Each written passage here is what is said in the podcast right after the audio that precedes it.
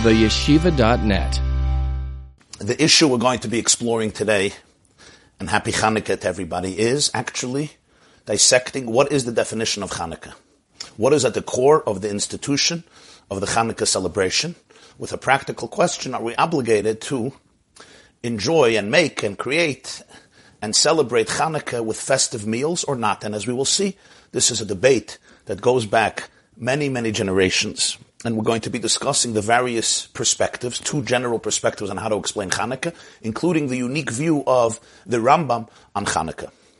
This class is based on a presentation, a sikha, a shir, that was presented by the Lubavitcher Rebbe on Hanukkah Tovshin Lamed Daled. Zois Hanukkah, actually the last day of Hanukkah, Mitzvah Zois Hanukkah, Tovshin Lamed Daled.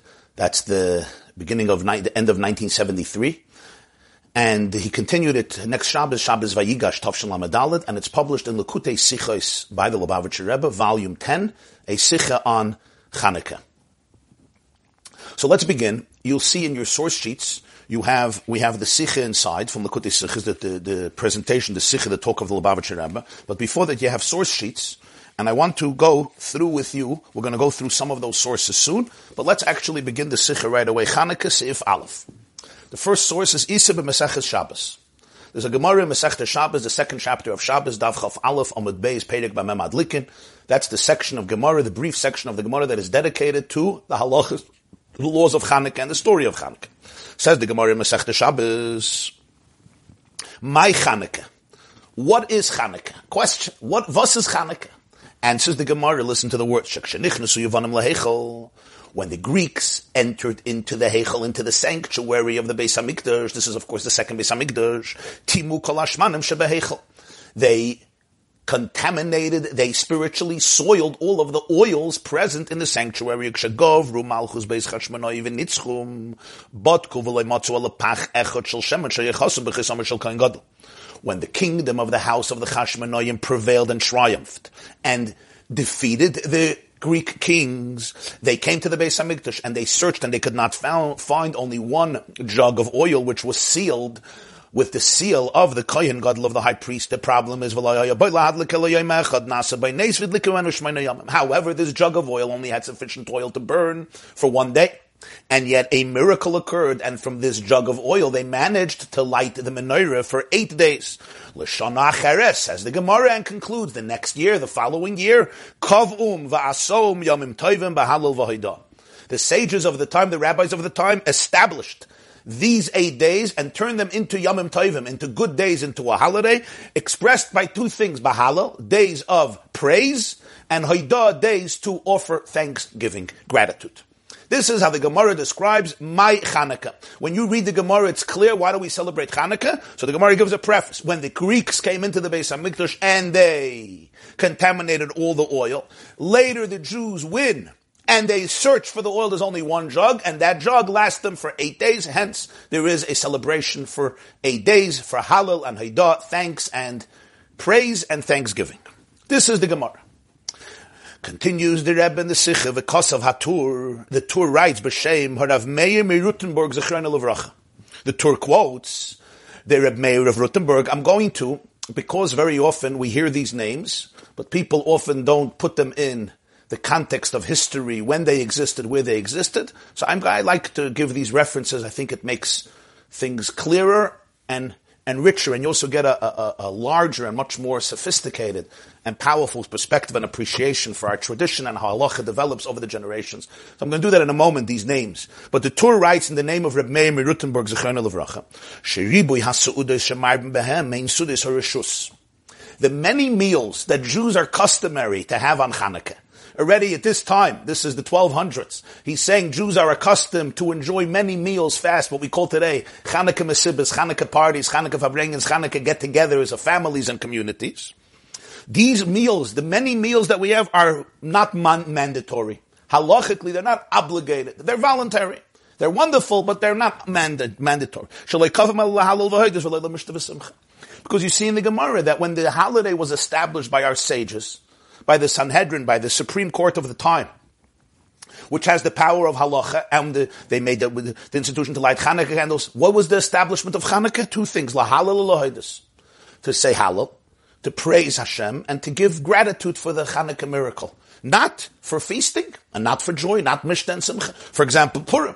Purim is very different. The Megillah says clearly, you may Mishnah Simcha. It was established as days of feasting and days of joy, which is why on Purim, we are halachically mandated to enjoy a tremendous Purim feast. It's one of the mitzvahs of Purim. So this Purim, together with reading the Megillah, sending gifts to friend, giving tzedakah to the poor, matanas lavyonim, there's the mitzvah of Sudas Purim. It says in the Megillah, it's Mishnah Simcha. Chanukah, the Gemara says, is halal v'haidah praise. You have to say Hallel. You have to thank Hashem. We thank Hashem in davening three times a day. We say Vala Nisim, Vala Purkan, Vala Gvuris. We thank Hashem for the miracles of Hanukkah. We do it in the grace after meals. We thank. We say Hallel every day of Hanukkah for the eight days. But the Su'udais says the in the name of Reb Meir of Rottenburg. Marami Rottenburg, this is not mandated. Aval HaRambam Kosav However, the Rambam writes about Chanukah, and let's see the Rambam, what the Rambam says.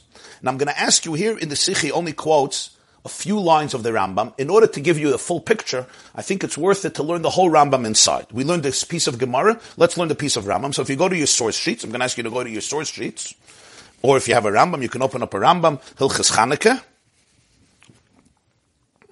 Hilchas Chanukah, Pedig Gimel, Halacha Aleph. Okay. If you look in your source sheets, page two, it's source number three. Mishnah Torah, Hilchas Megillah V'Chanukah, Peri Gimel. Peri Gimel, you see, Halacha Aleph, Beis, and Gimel. We're going to learn now how the Rambam introduces Chanukah in the laws of Chanukah. The Rambam combines together the laws of Purim and Chanukah. The third chapter begins the laws of Chanukah. Let's see Halacha Aleph. Now listen to the words of the Rambam carefully. Because these words of the Rambam are going to constitute the, the nucleus, the basis of what we're going to be learning. Aleph. The Bayis Sheni says the Rambam, a whole story. In the second base Hamikdash, Kshemalach Yavan Gazuk Zeyus Yisrael Bitlu Dasam V'Leinichois Lasik. Those who need an English translation, you have here an English translation as well, so you could follow. When the Greek kings issued forth decrees on the Jewish people, and they obliterated their religion, and they did not allow them to engage in Torah mitzvahs. Upashtu yadam b'mamoinam u'bibnoiseyim v'nichnasu lehechel parts of b'tivu ataris. They extended their hands which means they laid their hands on their wealth and on their daughters. They also entered into the Beis Hamikdash. They broke through it and they defiled those things that were pure in the Beis Hamikdash.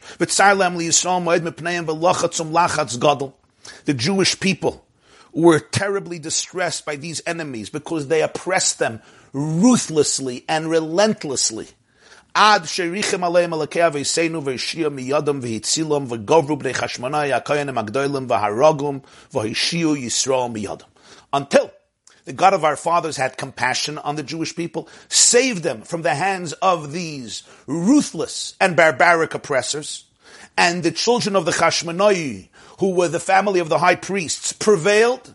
They killed the enemy they rescued the Jewish people from their hands. They finally established a king from the family of the Chashmonaim of the Kayanim, and sovereignty was restored to the Jewish people for more than 200 years until the destruction of the second Beis Hamikdash. Ultimately, Rome would conquer Judea, and Rome would ultimately destroy the Beis Hamikdash. But the Rambam says this would be more than 200 years after the Hanukkah story. This is Halacha Aleph, how the Rambam introduces Hanukkah. He tells a story that happened during the times of the second Beis Hamikdash. There was horrific oppression. They laid their hands on their money. They laid their hands on their daughters. They broke through the Beis Hamikdash. They obliterated their religion. They wouldn't allow Torah and mitzvahs. There was a tremendous oppression and torturing of the Jews, and the Chashmonaim defeated the enemy and they established sovereignty that comes from the Jewish people, which continues for two centuries, more than two centuries. Base. Now the Rambam introduces a second story. When the Jews finally triumphed over their enemies and defeated them, it was the 25th day of the month of Kislev. ונכנסו להיכל ולמוצו שמן תואר במקדש על לפח אחד ולא היה בו להדליק על יום אחד בלבד והדליקו ממנו נרס המערך השמונה עד שקדשו זייסים והשציעו שמן טהר When they come into the sanctuary of the Beis HaMikdash, they don't find any pure oil in the Beis HaMikdash, only a jug. but this jug only has sufficient oil to burn for one day, and yet what happens? This jug of oil lasts them and they kindle the candles, the Neris Hamaracha, the candles that are set up on the menorah for eight days until they manage to crush new olives and produce new pure olive oil, which will then be used for the menorah after these eight days. Gimel. So there's two halachas in Rambam. The first halacha discussed a story of oppression and military victory. The second halacha discusses a story of the jug of oil lasting for eight days. Gimel. Halacha Gimel. Umipnei zeh, and because of this, hiskinu chacham shabayis yadar shiyu shmeina sema melo shel chilas chavei bekislev, yimei simcha v'halal. The sages of the generation instituted that these eight days, which begin on the 25th of Kislev, should be days of joy and days of Hallel and days of thanksgiving of praise. And each evening they light the candles at the doors of the homes, each night of these eight nights in order to reveal and disclose and demonstrate the miracle. These eight days are called Chanukah, and the Rambam says you're not allowed to fast during these days, you don't make eulogies during these days, and it's a rabbinic mitzvah to light candles, just like on Purim, it's a rabbinic mitzvah to read the Megillah called a mitzvah de Rabbanim. These are the words of the Rambam. What do you right away see here in the words of the Rambam? Let's now go back to the Sikh. The Gemara says these eight days were established for what? Hallel and Haidah. Thanksgiving, praise. The Torah says from the name of Maram Rutenberg, the meals are not mandatory. It wasn't created as days of Simcha, as Mishnah. Aval harambam kosav as shiny. Back to the Sikh, but the Rambam says, and these are his words. Iskinu chacham shaboy said, sheyi yushmeinas yomim sheyi yushmeinas yomim elu shet chosach avei simcha v'halal. The Rambam inserts the word simcha that the chachamim of that generation instituted that these eight days should be days of joy, of festivity, and days of halal. Because of hamar shal. So Rabbeinu Shloim Eluria, the Maharshal writes, Shaladas HaRambam, according to the view of the Rambam, Oisan Sudash Oisim Mechanekah Sudas Mitzvah. The Rambam holds that the meals that we make on Chanukah are actually called Su'udas Mitzvah. When I'm ha- partaking in this meal, I'm fulfilling a mitzvah. One of the mitzvahs, the Rabbana, just like when you light Chanukah candles, you're fulfilling a mitzvah.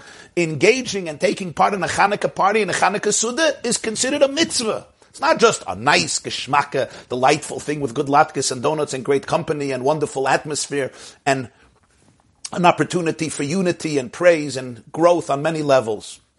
I didn't only mean on the physical level, hopefully also emotionally and spiritually. But it's actually, it's a sudas mitzvah. Just like Shabbos. There's a mitzvah to have a meal. When I'm eat a meal, I'm doing a mitzvah. It's a, it's a divine commandment. The same is true about Hanukkah. Why? What, what's the source of the Maharshal? Because the Rambam clearly says they made it Yimei Simcha. And the way we, in Yiddishkeit, how do we experience Simcha, the famous expression in Gemara, in Psachim, in Simcha lebabasar and Simcha lebayayin. Simcha is expressed through feasting, through meals, just like on Purim. So when the Rambam says Chanukah Simcha, says the Maharshal, from here we learn the Rambam that the Sudas that we have on Chanukah is called the Sudas Mitzvah. But this is strange. Amru Kavum Bahalil V'Hoidah. Rambam Kosev Shehem Gam Yemei Simcha. How could the Rambam innovate such a chiddush? The Gemara, which is the source of halacha, and most of the halachas from Rambam come, of course, from the Gemara, as he explains in his introduction to Rambam. The Gemara says that Hanukkah was established as days of halal, days of hoidah, days of praise, and days of thanksgiving. The Rambam adds, you may simcha, and by the way, he adds it even before halal. He says, you may simcha v'halal. Fascinating. Now I know already, I see in the footnote, in the comments, our friend Reb Daniel quoted a gewaldige teure stickel from the Chidushi Hagriz in his Kuntus on Chanukah, Reb Yitzchak Ze'ev Halevi Soloveitchik, the Brisker of, Reb Velvel Brisker, Chidushi Hagriz, on Chanukah, how he answers this question. We'll get to it. I'll address it soon. Bli neder. I'm just pointing it out for those who know, for those who know this gris. So the question is very obvious. How does the Rambam come to actually innovate? And define a whole new quality about Hanukkah. A whole new halacha about Hanukkah that it's Yimei Simcha when the Gemara clearly says that Hanukkah was created for Hallel and Haidah. Before we get to the next question, let's take a look at the footnotes. Things will be clarified. The first thing the Sikha quoted after the Gemara was the Tur. The Tur is quoting who? The Tur is quoting Reb Meir of Rattenberg. Okay, who are we talking about here? Of course, the Rambam, everybody knows Rabbeinu Moshe ben Maimon, and if you uh, listen to my shiurim Rambam in the past, or the history on Rambam, you know when the Rambam lived. The Rambam was born in the 12th century in Spain, and of course, he had to run away, and he ultimately passes away in Egypt in the year 1205 or 1204. Chav Tevis, his yahrzeit is next month, and he's buried, at least according to most opinions, in Tiberia. That's the Rambam. So the Rambam is the 12th century.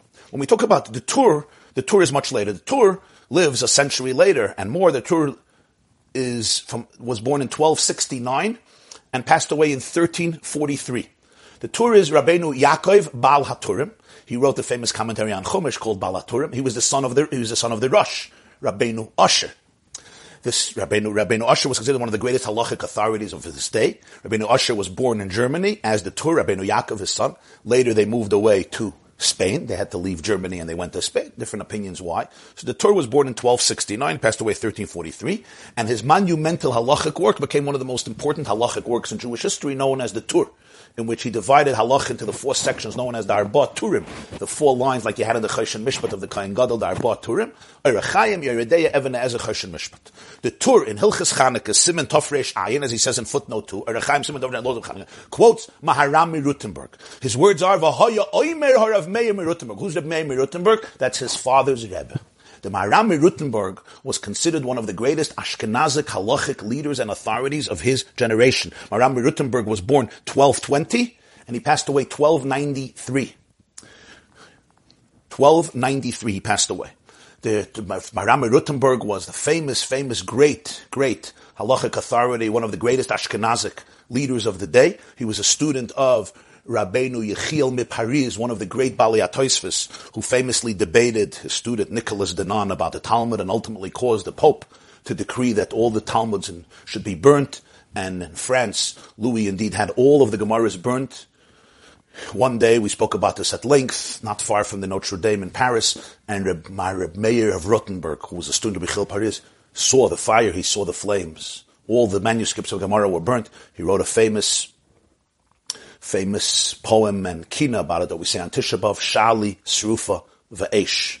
This is Reb Meir Merutenberg at the end of his life. He's arrested for many years. He would not allow the Jews to ransom him because the prices were astronomical. He didn't want them to kidnap and arrest other Jews. He passes away in prison. Reb Meir of Rottenburg was a Rebbe of the Rosh, who was the father of the Baal HaTurim. So the Tur is quoting his father's Rebbe, Reb Meir of Rottenburg, who says that the meals on Chanukah are what? Are Sudas HaRishus. They are voluntary meals because Chanukah is Lahalal Lahoidis. That's what the Sikha says. That the Rambam says that Chanukah is Yimei Simcha. And then he quotes the Maharshal. But before we get to the Maharshal, if you look in footnote 2, he says, V'chein Pasuk Shams. The Mechaber is Rabbi Yosef Karo, who wrote a commentary on the Tur, known as the Beis Yosef. He lives much later than the Tur. The Tur passed away 1343. Rabbi Yosef Karo lived from 1488 till 1575. So this is 200 years after people think the Tur, the Beis Yosef, the Shulchan Aruch, it all happened the same decade. There's a 200 year difference. The Rabbi Yaakov Turim passed away 1343. The Beis Yosef, Rabbi Yosef Karo was born 1488 and passed away 1575. He lived almost 90 years. He ultimately settled in Tzfas, where he's buried. He's known as the Beis Yosef, Rabbi Yosef Karo. He wrote the Shulchan Aruch. He also wrote the Kesef Mishnah on the Rambam. But before that, he wrote a commentary on the Tur known as Beis Yosef, the House of Yosef. In Shulchan Aruch, in Simon Tov Reish Ayin, he quotes this Tur. He says the meals that we have on Chanukah are Sudas HaRishus. They are not mandatory. Shaloi kavum lemishta Because they did not make Chanukah days of feasting and joy. So he follows the view of the Tur, which is the view of Reb Meir of Rottenburg. Let me add the Ramah, Rabbeinu Moshe Isserlish, who wrote commentaries on Shulchan Aruch and was a contemporary of the author of the Shulchan Aruch, Rabbi Yosef Karo. He's the rabbi of Krakow. Rabbi Moshe Isserlish, the Ramah, was born in 1530 and he passed away 1572. He was a young man when he passed away in his 40s, which is why he was younger than Rabbi Yosef Karo, but he passed away before him because Yosef Karo lived a long, ripe age, especially in those times. Rabbi Meir, Rabbi Moshe Isserlish from Krakow, he's buried in the cemetery in Krakow right near his shul, the backyard of his shul. He passed away 1572. This is the same time of all the great giants in Sfas. For example, you have Reb Moshe Cordovero, you have the Arizal, you have Reb Yosef Karo, you have Reb Shlomo Kabitz and others. This is the golden, uh, the, the, explosion of Kabbalah in Sfas during this age. So Reb Moshe Isserlish, he's in Eastern Europe. He's not in Israel. He's in Poland. He's in Krakow. And he writes on the Shulchan Aruch, he says, some people argue and they say, Yesh ktsas mitzvah hasudis. There's a little mitzvah in having abundant meals on Hanukkah. In other words, it's not just voluntary. Okay, it's a, it's a fine thing. There's actually a little bit he's interested to use the word ktsas mitzvah, It's a little bit of a mitzvah. And he brings from Rabbi Avram of Prague because those days there was the Chanukah Samizbeach.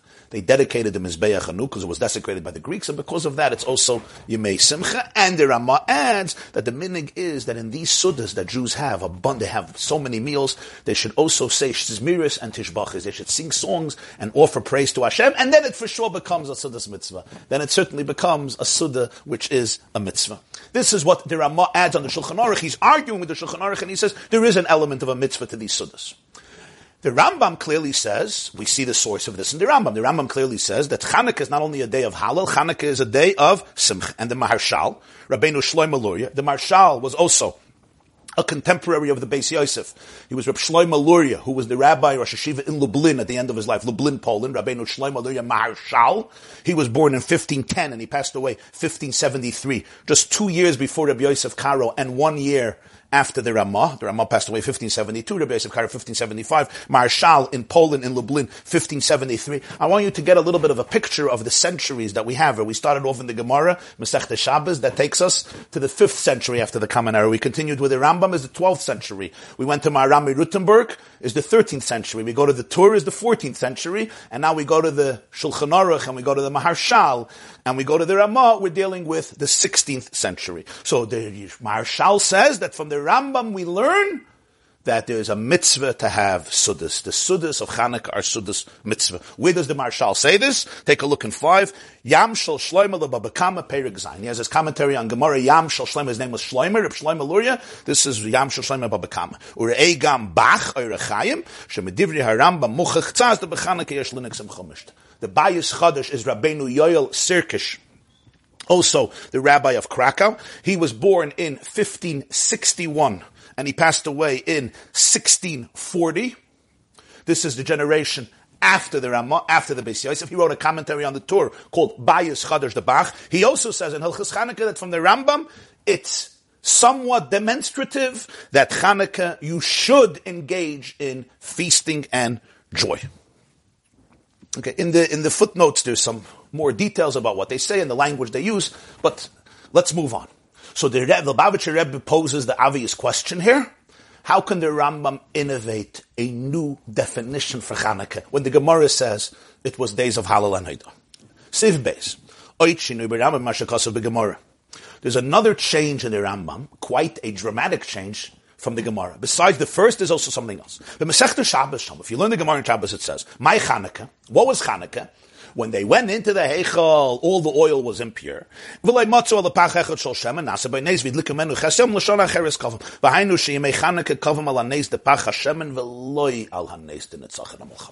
Clearly from the Gemara, Chanukah was established in order to commemorate the miracle of the jug of oil, not the military victory of the Chashmonaim against the Greeks. How do we know this? Read the Gemara. It says, my Chanukah. The Gemara should have answered, my Chanukah. They won the Greeks. No.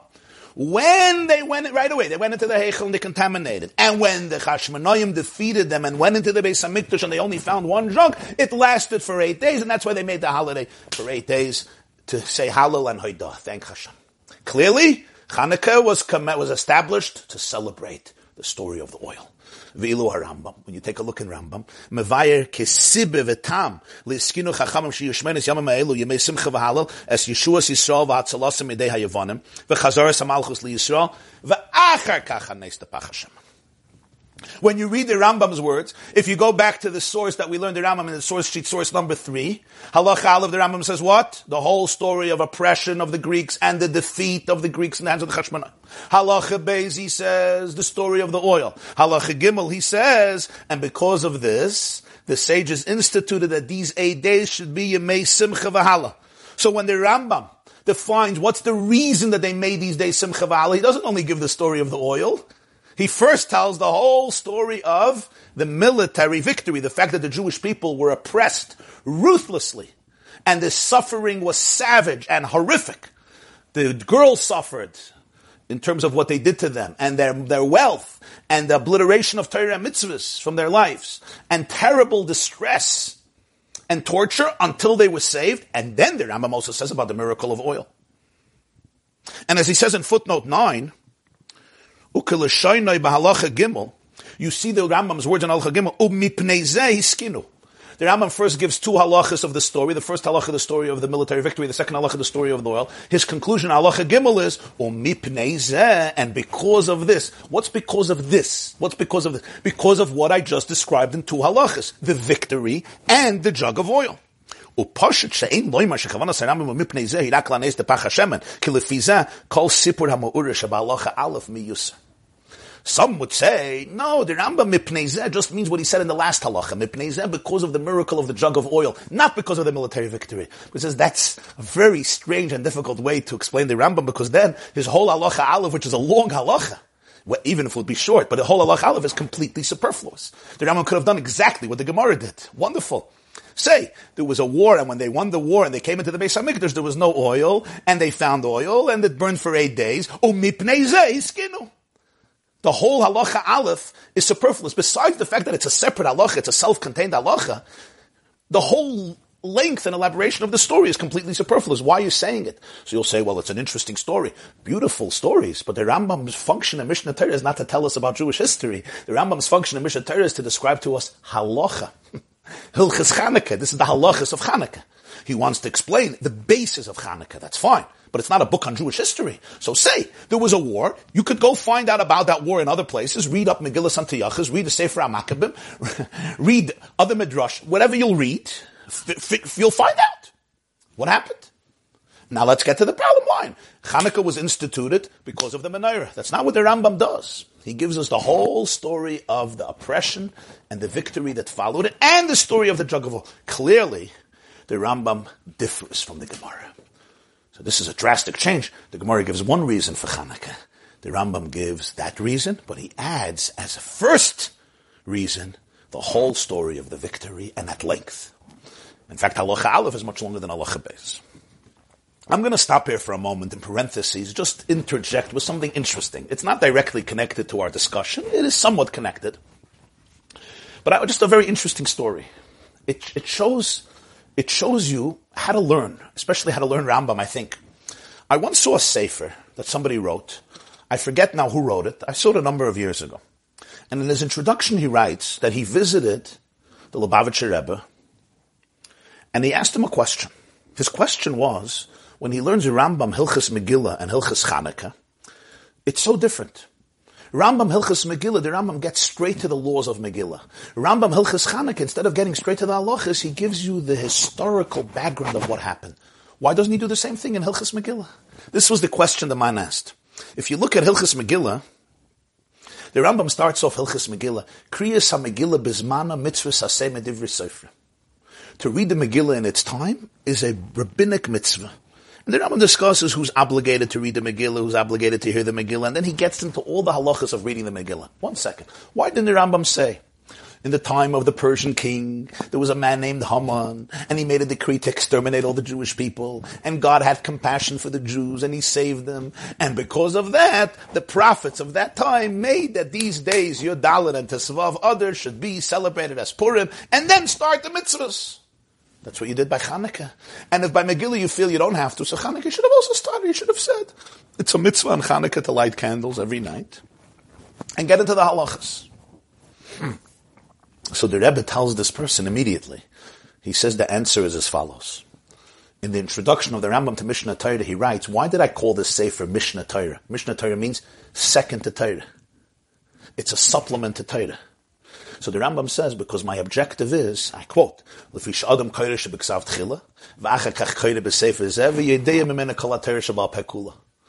this is actually a complement to Torah. You read Torah Shabbat you read the Tanakh, then you read this Sefer, the Mishnah Torah. You don't need any other book. If you want to know Jewish law, all of Jewish law, not Jewish history, but Jewish law, you have the Tanakh, you have to read the Tanakh, and then you read my Sefer, and here you have everything. You don't have to read any other Sefer because he basically collected from Mishnah, from Gemara, Bavli, Yerushalmi, Tosefta, Midrashim, Mechilta, all the, all the sources of the oral tradition, I compiled it here and I put in all the laws here. In other words, the Rambam says, I'm calling it Mishnah Torah because it comes second to Torah Shabbat You read Torah Shabbat then you read this. In other words, said the Rebbe, the Rambam is assuming as a premise that before you read his Sefer, you read through the whole Tanakh. If you read through the whole Tanakh, you know Megillus Esther. Especially if you're a Jew, you go to Purim, Purim, you read, read Megillus Esther and Shul. But you know, you read through the Tanakh, you know, so you know the story of Purim. So the Rambam doesn't have to tell you the story. You go from Tanakh, you go to Rambam, you know the story. The Rambam starts telling you, Kriyas HaMegillah Bizman, and Mitzvah I'll tell you that Lachas of Megillah. Chanukah. Rambam says you don't need any other sefer from Tanakh to give Rambam. You may have not learned the Masechta Shabbos. So now what happens? You come to the Rambam, Hilchas Chanukah. Light the menorah on Chanukah. What? When? Where? Why? Why don't we light the menorah Tu Bishvat? Why don't we light the menorah on Purim? Why don't we light the menorah on Pesach Sheni? So the Rambam has to give you the history. Because you're coming from, Chanukah is not mentioned in Tanakh. Of course, Chanukah happens in the middle of Bayesheni. It's after the Tanakh is sealed and canonized. Therefore, Chanukah is not mentioned. So the Rambam has to do it. It's not interesting. Years later, I saw the Beis Yitzchak. Yeshiva Rabbeinu Yitzchak Elchanan gives out a, a periodical every few months or every year, a sefer called Beis Yitzchak. I saw that somebody wrote down, maybe Reb Hershel Schachter, somebody wrote down a shir from Rabbi Yoshe Ber Soloveitchik, and he said the same, the same Vart in Rambam. Why the Rambam gives, if I'm not mistaken, was very similar Vart. Back to our discussion. So we have here two major differences between the way Chanukah is rendered and represented in Gemara and the way Chanukah is presented in the Rambam. The first thing seems like one extra word the Rambam introduces the word Simcha, and the second thing is the whole perspective of why Chanukah was established in the first place. The Rambam's version and the Gemara's version may, eh, possesses quite an important difference and distinction. Let's go, let's see, let's go further. Siv Gimel. Another question, somebody just asked another question, very good question. The Rambam also deletes the word Haidah. The Gemara says, Asamtev b'halal v'haidah. The Rambam says, Yemei simcha v'halal. He takes out the word haidah. Very good. We're going to get to that later. Footnote 19, as he mentions this in footnote 7. Great question. Se'iv Gimel.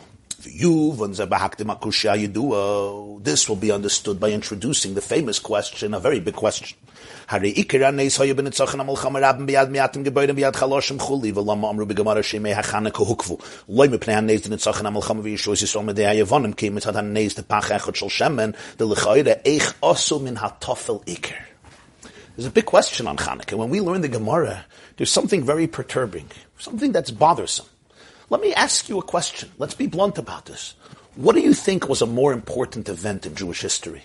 The fact that the Chashmonoim, enjoyed a military victory on the battlefields of the Judean mountains, or the fact that the oil burned for eight days? What do you think is more important? Or to put it differently, if you had to create a holiday to commemorate both of these events, which, and you would choose one or the other, which one would you choose? Let's understand. Let's say the oil would not burn for eight days. Let's say the jug of oil would last for one day, and after one day there would be no oil left, and the menorah would not be kindled for the next seven days. Let's say. Until, as the Rambam says, they crushed new olives and they brought new oil and the oil was, pr- what would have happened? It would have been sad that the menorah's kindling was interrupted for seven days. But it wouldn't have apparently any monumental impact. Let's say the Hashmonaim would have lost the war. Let's say the strong would have defeated the weak, and the many would have defeated the few. Not the way it was, that what would have occurred? You all know the light of Judaism would have been extinguished forever. There would be no Jewish people today. There would be no Judaism. The Jewish people would have ultimately become Hellenized and assimilated and integrated into the large and powerful Hellenistic and Greek culture. Not only would there be no menorah, there would be no Judaism, there would be no Yiddishkeit left, there would be no Torah, there would be no mitzvahs. The military victory of the Chashmonaim was no small event. This is the monumental event. This is what allowed for the Jewish people to continue being Jewish, living as Jews, reestablishing religious liberty and the ability for the Jews to practice and live their lives as Jews, for there to be an entity called Am Yisrael and Torah's Yisrael in Eretz Yisrael. That would have all been lost if the Chashmonaim would have been defeated. Now, we're certainly not minimizing the amazing, stupendous miracle of oil burning for eight days, but he says, How do you take that which is the primary event and you turn it into a secondary subservient event, and that which seems to be secondary becomes the primary most important event. The Gemara, like, by the way, when they won, they were the, the oil, but you mean when they won? that was an extraordinary victory. It was the strong in the hands of the weak and the many in the hands of the few. It was one family of Chashmonai, Matisyahu, Ben Yochanan and Kain Gadol and his five children who staged a guerrilla war for years against the most trained and disciplined and powerful army of the time, the Greek, Syrian Greek army, or at least one of the most powerful armies, with tens of uh, thousands of soldiers and the most progressive ammunition and weapons of the day, 2,200 years ago in the middle of the second Beis Hamikdash. And you had one family, it was a few dozen Jews, then maybe it grew to a few hundred at most, even at the height of the war, you didn't have more than a few hundred, or maybe they say 2,000 or 3,000 Jews fighting a huge army that didn't double, was, it wasn't double in number, triple in number. It was much more. You're dealing maybe with more than 50,000 troops. And they won. This was an extraordinary event.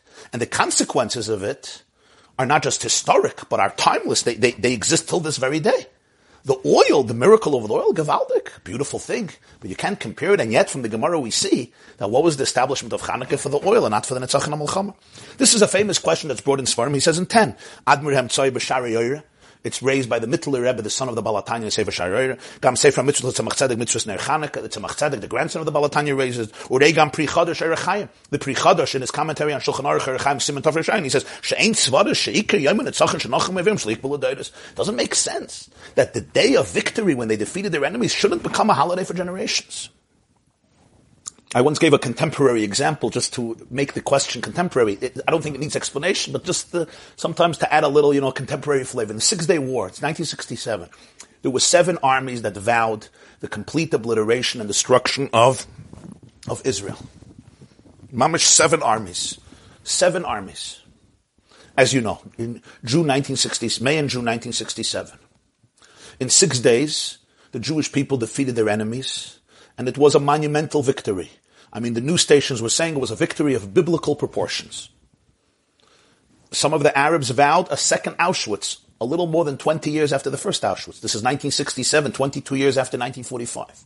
One of the Egyptian leaders said, we're going to drive the Jewish people into the sea, into the Mediterranean Sea. There'll be another Auschwitz. There were three million Jews living in Israel. That's why the terror and the fear that gripped millions of Jews, the Prime Minister of Israel himself broke down during a radio broadcast trying to comfort the nation, and yet he himself got choked up and, and confused and bewildered because of the overwhelming dread of what might happen. And it's not now is not the time to get into the details of how many body bags they prepared and how many graves, potential cemeteries they prepared for the amounts of casualties that they anticipated. Indeed, there was an astronomical victory that was unfathomable and unbelievable. You know, today with the passage of time, the memory of it has been dimmed. But if you read up about it, you ask the people who remember it, it's before my days, something incredible. In fact, it created a, renaissance in Jewish consciousness around the world. And everybody understood the consequences. God forbid if the Jews would have been defeated, there would have not been one Jew left in Israel. And these are, it's a nation filled with survivors of the Holocaust and so many others. Now let's say after that, somebody would have lit a candle at the Kosel that was liberated then. And the candle would burn for eight days. It would have been such a wonderful and warm and glowing feeling. But you can't compare that to the dramatic and monumental fact that the Jewish people were saved. They were saved. Now, not to God forbid minimize the avoid of lighting them in the Beis Hamikdash, but that should become the primary celebration. Something is strange about this. Because this question is so difficult, it's such a serious question that the Gemara can only mention this first miracle as almost as inconsequential and just as a prelude to the jug of oil. This is such a difficult question. Therefore, the Rambam felt that we have to understand Chanukah in a different way. He loyal kavua kiyim. והיינו שגם לולי הנס דפח השמן היו כאב מסיים מצחן המלחמה ליום טוב יום שמחה. ומה שאמרו מי חנה כפח אחד של שמן, הוא בנגיע להפרט ההלל וידע, דזה מה שכובן ועשום יום טובים בהלל וידע מצד הנס שהיה בשמן. Therefore, the Rambam believes that when the Gemara asks a question, my Chanukah, what is Chanukah? The Gemara it doesn't mean to ask why Chanukah was established, which is the way Rashi learns the Gemara. Rashi says, my Chanukah, Al Ezen Nes Kavu, Rashi Shabbos Chafalov Amid. What's the miracle that triggered, that prompted them to establish Hanukkah? The Rambam doesn't understand my Hanukkah as that question. That's Rashi's Mahalach in my Hanukkah. It's not the Rambam's. The Rambam believes that my Hanukkah is a question, why did they establish Hanukkah as days of Hallel and Haidah? My Chanukah, what is it about Chanukah that it has the quality and the halacha that we offer constant thanksgiving to Hashem and praise to Hashem through Halal? In other words, the Rambam understands the Gemara that even if there would be no jug of oil, Chanukah would have been established as a holiday the day that they won the they defeated the Chashmonaya, that they defeated the Greeks, which according to the Rambam was Chafei Elul, Chafei Kislev. I said Chafei Elul, it's connected to Chafei Kislev, the famous Shalah, but not for now. That the Rambam establishes as a given. The Gemara knew that. Hanukkah is a holiday. Why is it a holiday? Because the Jewish people were saved. Just like Purim is a holiday. Because Yudalit Adar, the Jewish people were saved, their enemies were defeated. Yud Gimel Adar, they were defeated. Yudalit Adar, they rested. Hanukkah is a holiday because they won. They won the war and Yiddishkeit was saved, and the Beis HaMikdash was saved, and the Jewish people were saved, and their Yisrael was saved, and, and, and Jewish faith was saved. And the Jewish people were rescued from, from terrible, terrible tyranny and horrific, barbaric, sadistic persecution. And that's obviously a holiday. And they made it a holiday. That day becomes a Yom Tiv, and it becomes a Yom Simcha. It's a day to celebrate through joy. That for the Rambam was a given before the Gemara. When the Gemara says, my Chanukah, and the Gemara answers because of the jug of oil, the Gemara is addressing one aspect of Chanukah. Why did Chanukah get this quality? That for eight days we celebrate, not only one day, eight days, and we celebrate with Halal, and we celebrate with Aidah. Says the Gemara, ah, this is because of what happened with the oil. We'll soon see the connection between the oil and the Halal. But that's the idea. Because of the, because of the oil that burns for eight days, this is what gives Hanukkah the unique flavor, the unique oily flavor of Halal and Aidah. That's what the Rambam holds. So the Rambam is not creating a new Gemara Chas. The Rambam says there was a given about Hanukkah that was not even a question. The my Hanukkah is a question on a certain quality of Hanukkah, Halal and Aidah. Not Simcha. Simcha is because of the victory. And the Gemara answers, let me tell you one more detail about Hanukkah. When they were victorious and they came into the Beis Hamikdash and they found a jug that burned for eight days.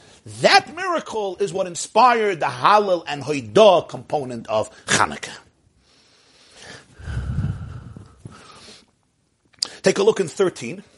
Or you can add something else. Or Pri Chadash. This is also similar to what the Pri Chadash explains. Shekavonas haGemara b'may Chanukah, av shegam etzad anes in etzochan amalchama gam luli anes de pach Hashem tiknu yom tiv, hi mepnei ma tiknu ches yimei Chanukah. Val zeh metar yivanam lahechel v'dlikim amenu shmoyna yom. You can also say a little different. My Chanukah is not just why was Chanukah made as a day of Halal and as a Yom Tov of Halal and Haidah, but also why is it eight days? Yeah, we know that Chanukah is a Yom Tov. It was established as a Yom Tov because of the military victory without the miracle of the jug of oil. Even though it would be nothing with the jug of oil, they would still make a Yom Tov. But why eight days? Purim is not eight days. Purim is one day, Yadalit Adar.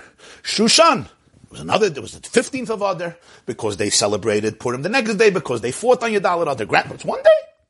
One day. So why is Hanukkah eight days? Make one day Chavhei Kislev and celebrate. You make Simcha. Have Sudas. Why eight days?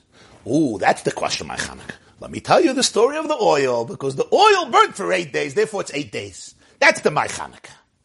That's another way of learning the Gemara. And therefore, the Rambam understood that even without a jug of oil, there's already a celebration here. Now he says, look into the language of the Rambam, and you'll see how the Rambam structures the halachas, so we'll understand his view.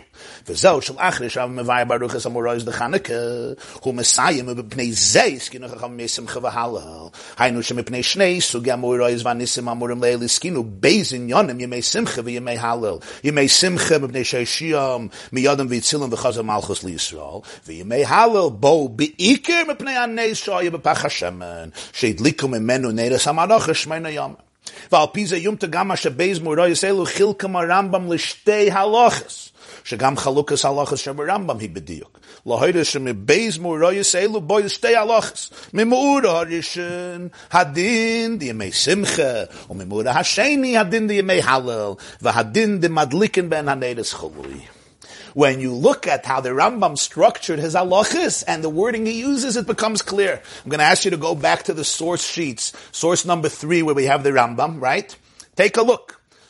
He says halacha aleph, he dedicates to the story of the oppression of the Greeks, the obliteration of Torah and mitzvahs, the oppression of the girls and the women, the robbing of Jewish wealth and assets and money, the horrible torture and distress the Jews were in, the war that was fought, and the sovereignty that was gained and restored to the Chashmonaim for 200 years.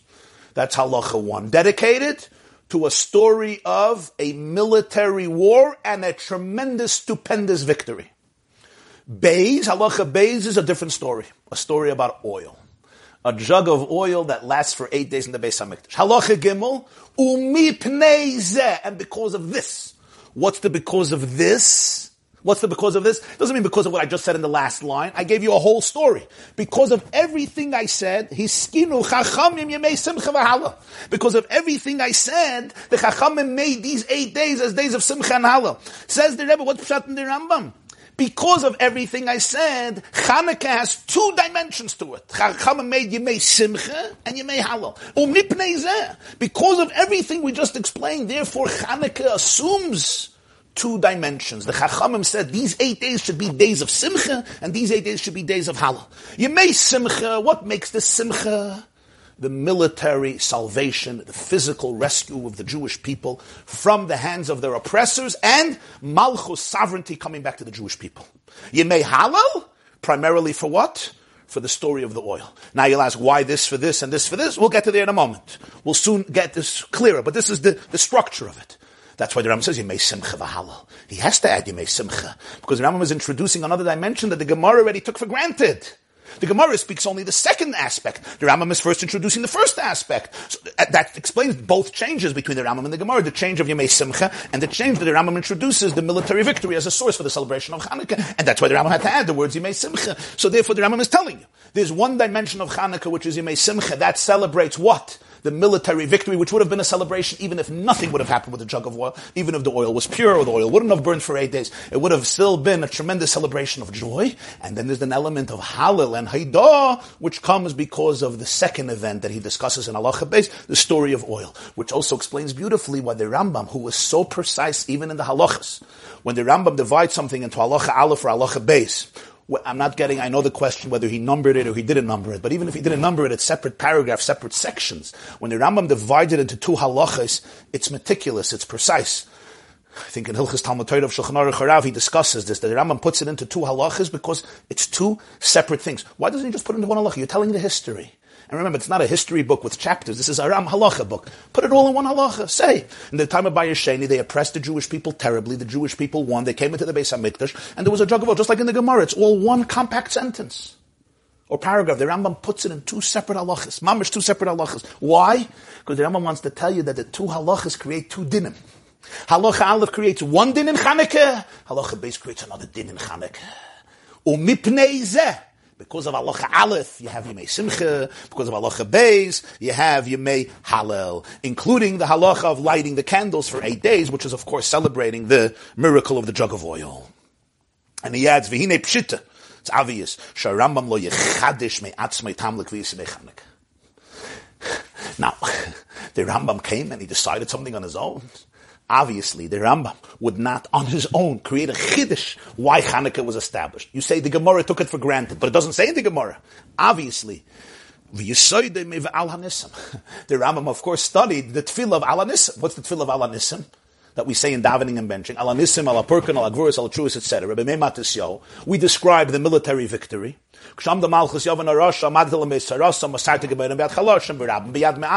Etc. Azan. They came back to the base Hamikdash and they renewed it. It doesn't even mention there about the jug of oil. They established these days of Chanukah Now you're thinking right away, but it says so, okay, one moment. We'll get there in a moment. A moment. But Al Hanissim clearly tells you that there was a celebration of the victory. The Rambam didn't make it up. And other midrashim that describe this. V'ulai hayolafon of Gam Medrash Chanukah. It could be the Rambam also had. It says in Sfarim the Rambam had certain midrashim that the Rishonim had that we don't have. A lot of them were lost in the terrible upheavals of Jewish history, especially in the Middle Ages, before there was a printing press. Everything was written in manuscript. I mentioned before the fires in France that consumed 24 wagons of Talmud thousands of thousands of manuscripts. Could be the Ramamosa had a Medrash Chanukah, Muvan, Bepashtus Masha Koisev Kan Kama Zeres V'chuli V'chuli, which will explain the Rambam introducing here a lot of details that are not clearly in the Gemara. The Rambam describes how they obli- obliterated their religion, didn't allow Torah mitzvahs, they, they laid their hands on their wealth and on their girls, he des- their daughters. He describes here details in the decrees Obviously, the Rambam had to have a source for this. The Rambam wasn't alive at the time. It could be the Rambam had a Medrash Chanukah, but the Rambam certainly had a source for this concept of Chanukah as Yemei Simcha, celebrating the military victory. And it's not a contradiction to the Gemara, because the Gemara is discussing either the aspect of Halal or the aspect of why Chanukah is eight days and not just one day. Dalit. Hatam lechaluk zush mepnei Yeshua Yisrael vatzalosim eskina yimei simcha, v'lim tzadanes depach Hashem and bo atakana di yimei halal. We discussed till now what the Rambam holds. That there's two dimensions to Hanukkah. But what's the logic behind it? Why is it that the physical salvation of the Greeks produced Yemei Simcha of Hanukkah? And the oil miracle produced Yemei Halal. Why can't you say thanks for the miracle? of the military victory, and why can't you make a feast and uh, make it a, make a suda for the oil for the jug of oil victory? What, what, why why split it up this way? He says, because simcha in yana b'dvarim hashayachim laguf, shein simcha lebebasav and simcha lebeyayin. The Gemara says in Psachim Kuftes, simcha, joy, generally relates to things that are applicable to the body. Simcha is through meat, simchas through wine. The Gemara describes in the Beis Hamikdash how did they celebrate the simcha of holidays v'samachta b'chagecha by enjoying the meat of the karbonis. Ain't simcha lebeyayin through drinking wine. In other words, things that the physical body enjoys and celebrates with. Mashenkin inyan halal hu shayich la'avodah shabalev lanasham. What is halal? Halal is a, an experience of gratitude. Saying halal, praising Hashem. This is something that relates to avodah shabalev, to an internal emotional experience. It's more to the soul. Simcha, which relates to physical meals that the body enjoys, this is connected to the guf. Hallel is something that's more connected to a person's internal consciousness, a state of gratitude, expressing praise, offering thanksgiving. It's something from the heart. It's the gratitude in the heart.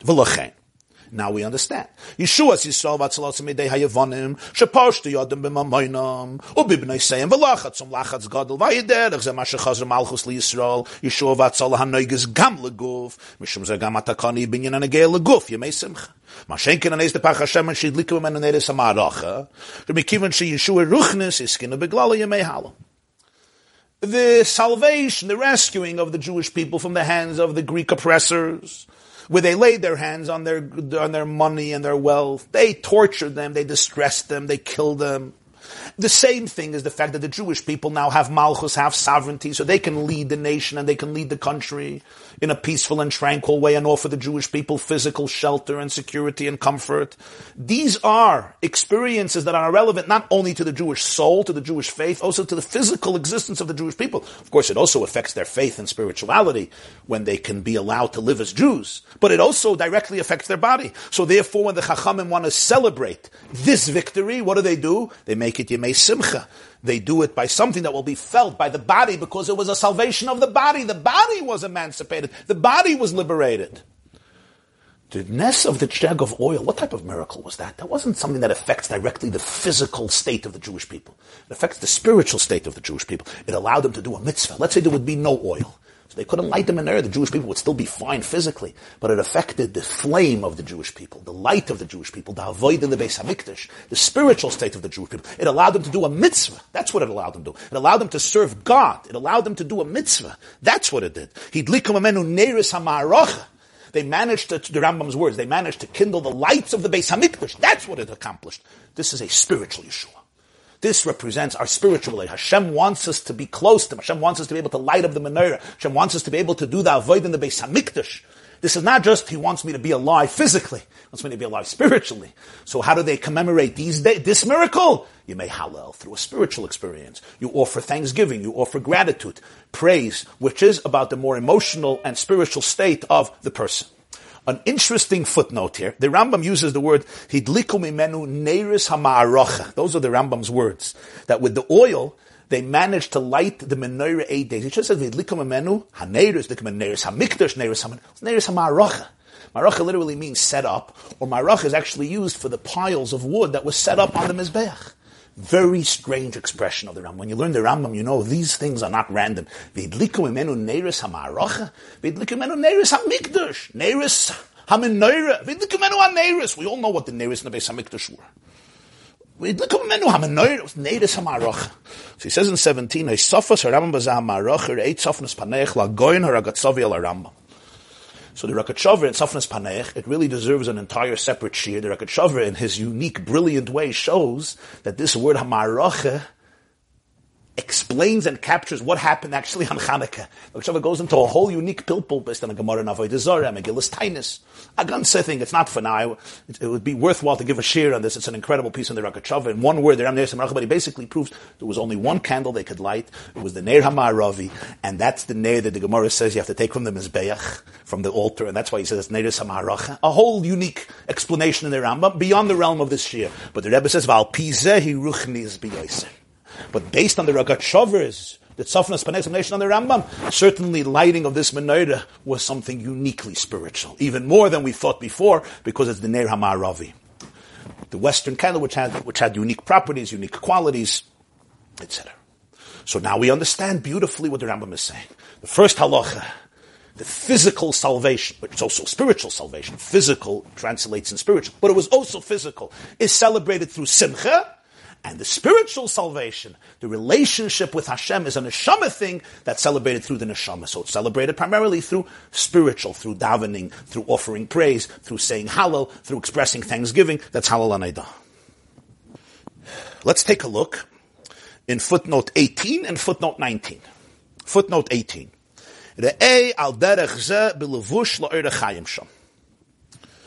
A similar idea is discussed in the Levush to Shulchan Aruch Erechayim, eh, to, to Erechayim, Levush Erechayim, Hilchas Chanukah, Tofri Shain, the Levush, written by Reb Mordechai Yafa, Yafa, my Zayda, my Elta Elta Zayda.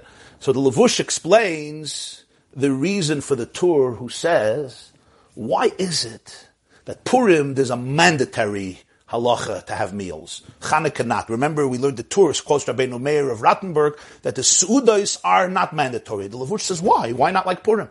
So the Lavush gives a very similar answer. The Lavush explains that Purim, the enemy was the Jewish body. Haman wanted to exterminate every physical body, every physical Jew.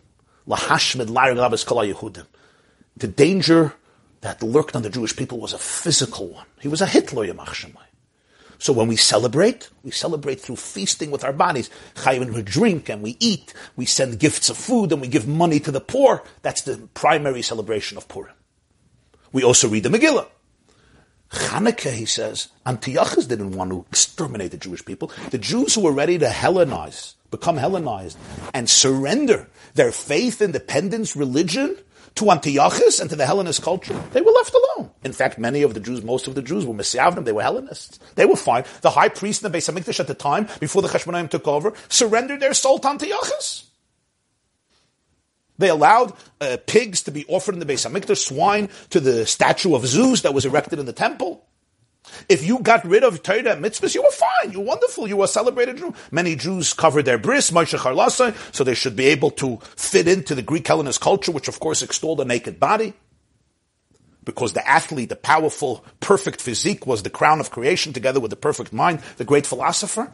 So the Lavush explains this wasn't a war on the Jewish body, it was a war on the Jewish soul. It was a war on the Jewish faith. So how do we celebrate? We celebrate by lighting the candles. We celebrate by saying Hallel. That's what the Lavush explains. It's a similar vart. But he says, Ella, Sheba Lavush, Sham Shagam Yeshua Yisom Adei Hayavana Mekivin, Shalei Bikshum Em Alavidim Al Dosam, Lechein Lei Kavim El Hallel Lahid Lei Lemishta Besimcha, Mashenken Ladas Haramba Mekivin Shaposhti Adam Bim Mamayin Velachat Zum Lachatz Gadol, Lechein Geshay Shia Miyadam Vitzilim Miskina Yimei Simcha. But there's a difference. The Lavush is explaining the view of the Tur that Purim is Simcha and Chanukah is Hallel. That's the view of the Tur. So the Lavush says because Antiochus didn't want to destroy them, he just wanted to destroy their religion. Therefore, the Chachamim made a holiday of Hallel and Hoidah, not of Mishtan Simcha.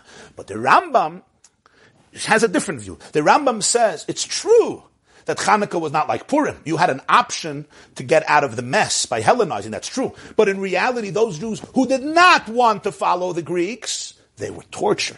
They were murdered and the torture was barbaric. And they laid their hands on their girls. In other words, it resulted in tremendous physical oppression. It wasn't just spiritual oppression. The spiritual oppression became very physical. So therefore the Rambam says, Chanukah also has the component of Yemei Simcha together with Yemei Halal.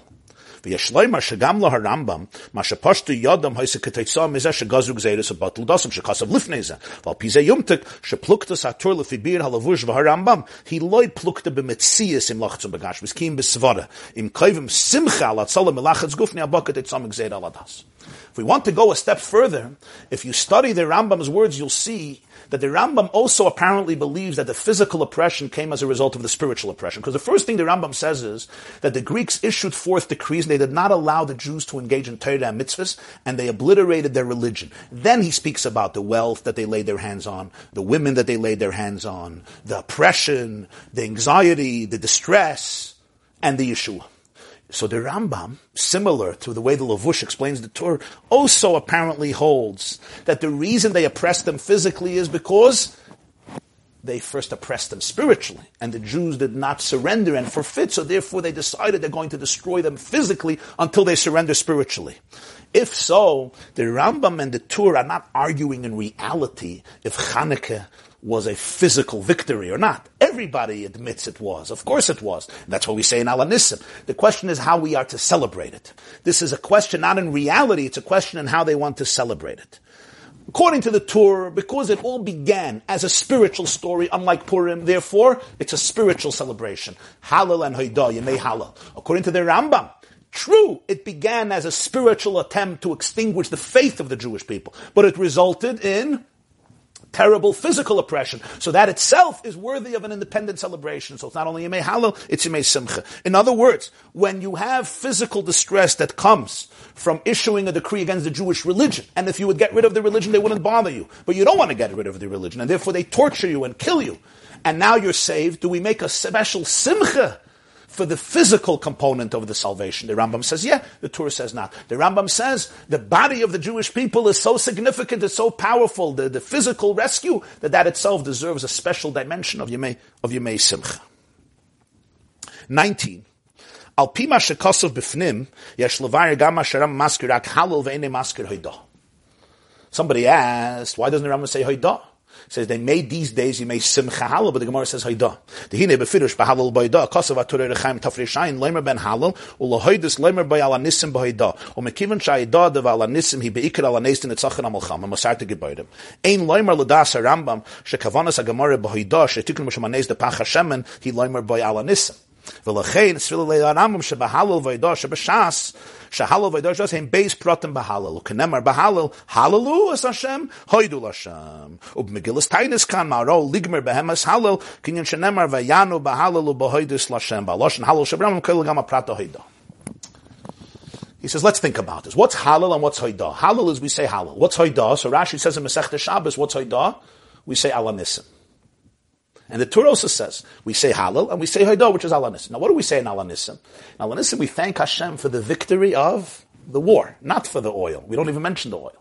According to the Rambam, that this piece of Gemara is not discussing the military victory, because the military victory was not the question of my Chanukah, and it's not the reason for Halal and it's the reason for Simcha. So when the Gemara says they made Halal and Eidah, according to Rambam, it can't mean Alanissim. Because Alanissim is saying thank you for the military victory. So according to the Rambam, the military victory is an element of Yemei Simcha. That's what he says, Yemei Simcha v'Halal. So therefore, since the thanks of Alanissim is primarily for the military victory, even though at the end we mentioned that we came back to the Beis HaMikdash, but the primary mention in Alanissim is what? The military military victory So you can't say that the Rambam holds that when the Gemara says Haidah, which comes from the miracle of the jug of oil. The Rambam, Rambam believes that it's the Gemara is talking about the miracle of the jug of oil is to say alanissim where you're thanking for the military victory. So therefore the Rambam holds that something is offer. That's not what Haidah means. So therefore the Rambam holds that Haidah doesn't mean that. Haidah is a detail in Halal. In Halal we have two expressions. Halalu Hashem kol goyim and Haidul Hashem kitayv kile'elam chazdai. So when the Gemara says Halal and Haidah, it's two details in Halal. Halal and Haidah. You praise Hashem and you thank Hashem, and it's all part of Halal. So that's what the Rambam just uses the word Halal. So the Rambam says Chanukah is you may Simcha and you may Halal, and Halal includes Haidah other shittas, like the shitta of the Tur, the shitta of Rashi, that the Gemara is describing the actual miracle of Hanukkah. Why was Hanukkah established? Only because the miracle of the jug of oil. Because for them, the celebration of the victory of the war was significant only as a prelude to the spiritual celebration. Because the reason for the physical oppression was because of the spiritual oppression, and that resulted in the physical oppression. And therefore, they say the main focus is the spiritual liberation, emancipation of Hanukkah. So therefore, What's Halal and Haidah? Halal and Haidah. There's no separate mili- there's no separate military victory. There's no separate celebration of Hanukkah. The whole celebration is Halal and Haidah. There's no Simcha. So the Haidah includes also Alanis. Now you're going to ask, why do they say Alanissim where you celebrate, you thank Hashem for the military victory? But that's good for the Pshat. Now we understand the Pshat. The way the Lavush understands the Tur. Because according to the Tur and according to the Rashi and according to those Rishonim who hold that Hanukkah is not Yemei Simcha, Hanukkah is Yemei Halal, they knew that there was a military victory. You think they didn't know? How do they deal with it? They believe that the military victory is not to be seen as an independent reality. The purpose of it was as a prelude, as a hechsher mitzvah, as a prerequisite that the Jewish people could reestablish religious liberty, have a Beis Hamikdash, have a Menorah, because that's the essence of it all. The military victory was a prelude. It was important, but it's a prelude to the Neis Pach Hashem, because it began with spirituality and it ends off with spirituality. Where the Rambam holds no because a major component of the war ultimately involved the physical oppression of the Jewish people and the elimination of Jewish sovereignty. So that itself is worthwhile to create a major celebration of Yemei Simcha in addition to Yemei Halal. And first he says Yemei Simcha, then he says Halal. Simcha and Halal, because first was the military victory and then was the story of the jug of oil. I just want to emphasize, before we go to the last seif here, seif hey, the conclusion of the sikha, I would like you to take a look in, I would like you to take a look, footnote 14. Footnote 14. Why are there eight days of Simcha? There should be one day of Simcha. The Rambam says that the Chachamim made Yemei Simcha v'Halal. But why eight days of Simcha? I know why I, I eight days of Halal and Haidah, because it's for the oil, which lasted eight days. Why eight days? That's the question he asks in the Ha'ara 14. So let's take a look. Yes, Leimer, Mekivon she'iskinu halal gamal nitzachim ha'malchama kenemer b'va'ala nisim. V'tzarech li yishmoyne yimei halal, mishum de pach Hiskinu sheshmoyne yamim elur, mikivon hu chafei bekislev, shegavru Yisrael yiyu gam yimei simcha. When they said halal and hoidah, it also includes thanking Hashem for the victory over the war. Look in Alanisim. Again, hoidah, according to Rashi and according to the Tur, is thanking Hashem for the victory of the war. So the halal is not just for the oil. We thank Hashem for the jug of the oil. We light the menorah and we thank Hashem for it. But we say the brachas, we sing the songs, but we also thank Hashem for the victory of the war. We also say halal for the victory. We include both elements in halal and aidah, right? And as I explained, because the victory of the war was a prelude for it.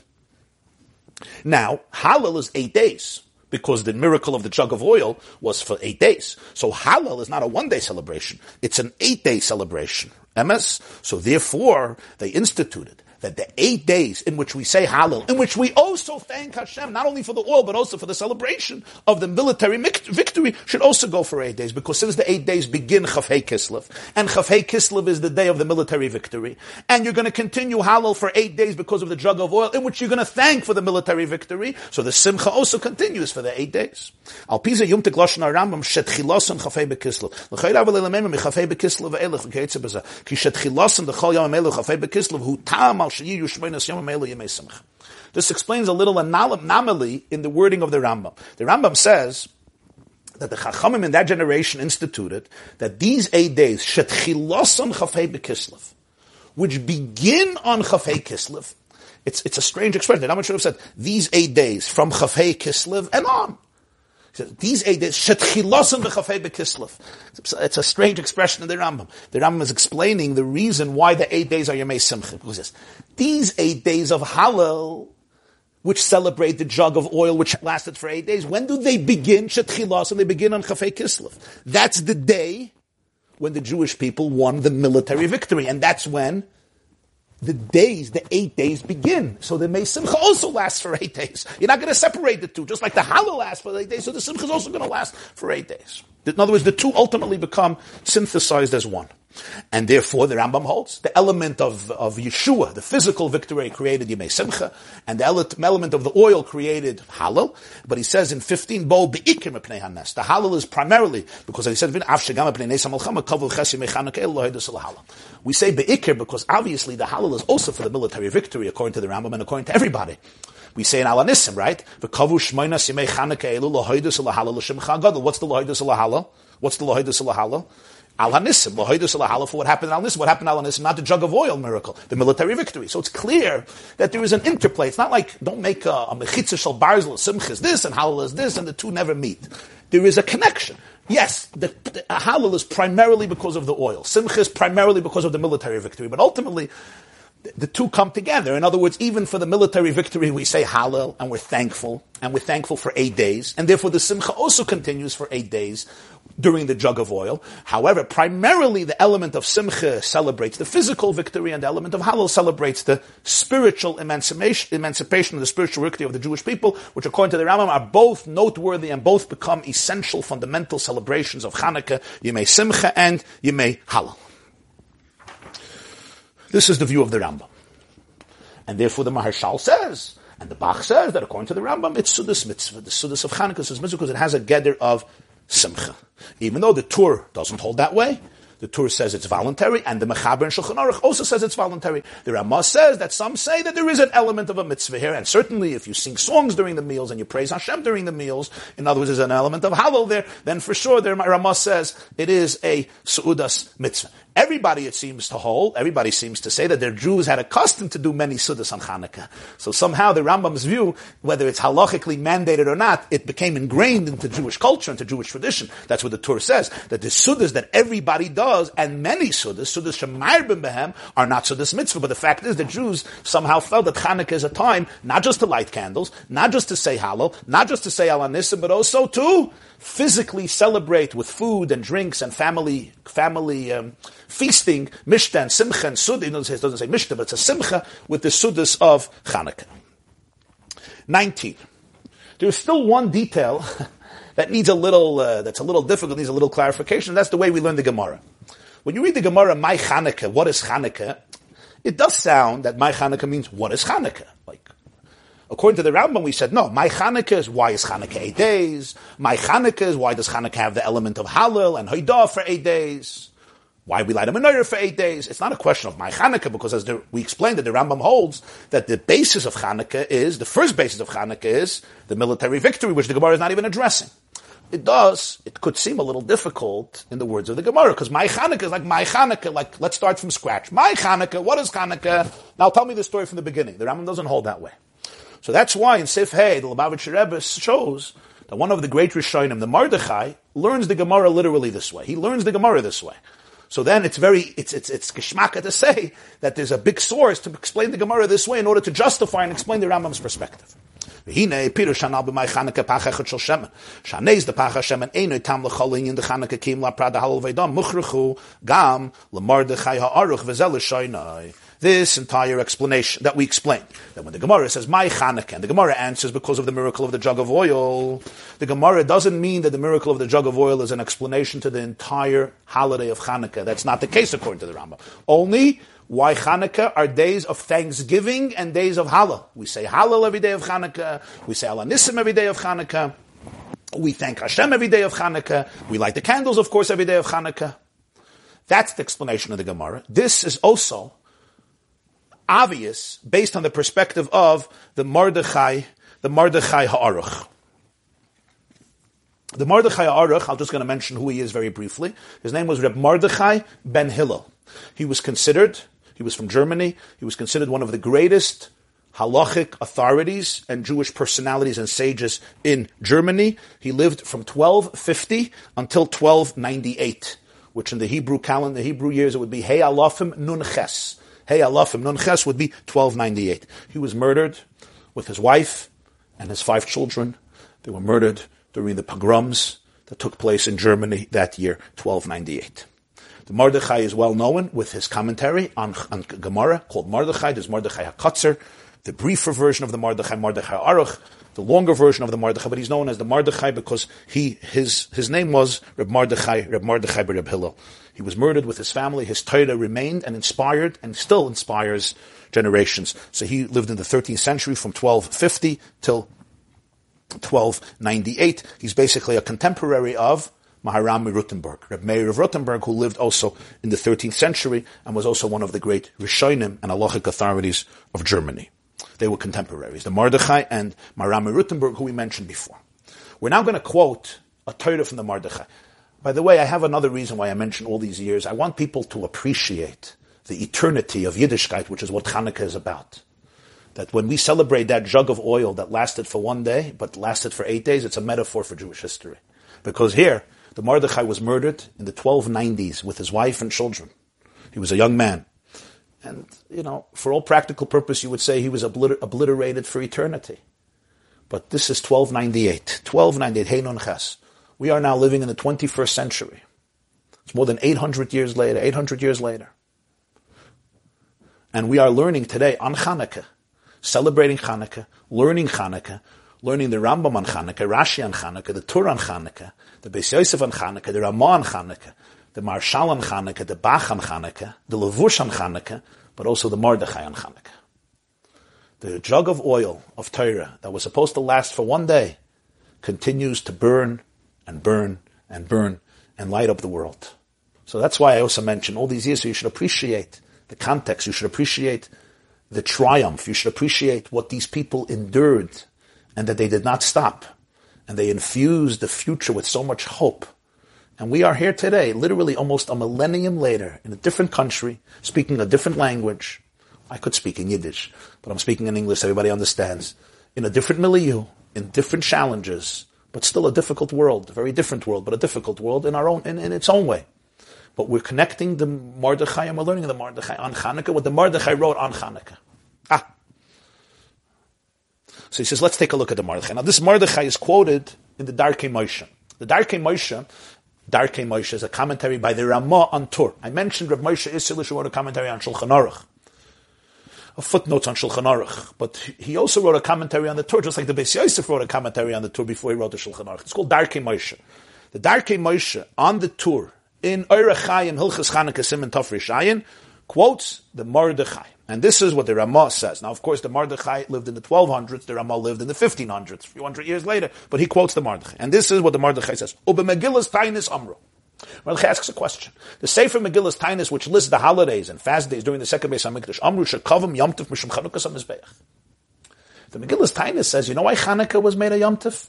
Because they rededicated the Mizbeach, the altar. They could start offering sacrifices. They had to renew it from the desecration of the Syrian Greeks. V'chein kosav Or Zarua. The Or Zarua says this. Rabbi Yitzchak Avina. V'chein mash the generation before the Mordechai. V'chi was a student of the Or Zarua. V'chein mash from Medrash Rapsi Parshas Baloischa. V'hachayim mishakavim yamtiv mishamanez deneris.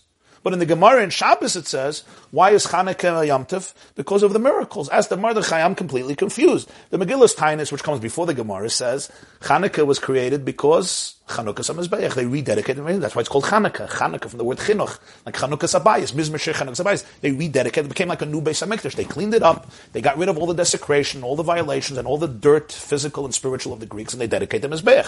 That's a good reason to celebrate. The Gemara says, no, that's not the reason. The reason is because the jug of oil burned for eight days. So the Mordechai is confused. How do we reconcile the Megillus Tainus and the Gemara and Shabbos? Interesting question. What does he answer? The Mishum cover Mishta V'simcha. Avaloi the Salahal cover Mishum Nes. The Mordechai says clearly, there's two Gedarim in Chanukah. The Chanukah Samizbeach is a justification and a reason why they made it days of feasting and joy. The hoidos and the hallel, the thanksgiving and the hallel, that's because of the miracle of the oil. Two separate things. Chanukah Samizbeach is the reason that they made Chanukah Mishta V'simcha. The Gemara is not addressing that. That's Megillus Tainus. And then the, the, the Gemara is addressing why lahoidos lahala? Clearly, what do we see from this Mordechai? How does he learn the Gemara? The Gemara is addressing one dimension of Chanukah loidos, and that comes from the jug of oil. So it's, it's completely not a problem then to say that the Rambam has that view. The Rambam believed as well, based on all the midrashim that he had, based on on, on Megillus, um, Chanukah or, or the midrashim al Hanisim, that there is another dimension of Hanukkah that the Gemara is not addressing here. Ella. But remember, there's a difference. La Mordechai mashe kava mishta v'simcha hu mishim chanukah samizbeach. Mashen kan la Ramba mashe skinu yimei simcha mnei sherichim aleim alekei aveseinu v'ishiyam. But there's still a difference. The Mordechai says it's yimei mishta v'simcha because of the chanukah samizbeach. The Rambam clearly says, why is it yimei simcha? He says, clearly doesn't mention chanukah samizbeach. He says, because Hashem had compassion on the Jewish people and he rescued them from the hands of the Greeks, as explained earlier, and because of that, they made these days yimei simcha and also yimei halal. Like he says in 24, Afsha Rambam Mordechai Azli the. The Rambam and the Mordechai both agree that Chanukah Yemei Simcha. Yemei Simcha. They agree about the fact. The reasoning is different. The Rambam has one reason, the Mordechai has another reason. 23. Lahayr Shagam Megillus Tainis Niskar Anes de and V'ulai Hayla Mordechai Girsa Cheres Megillus Something strange because Megillus Tainis mentions both Chanukah Samizbech and the miracle of the oil. It sounds like from the Mordechai that it doesn't.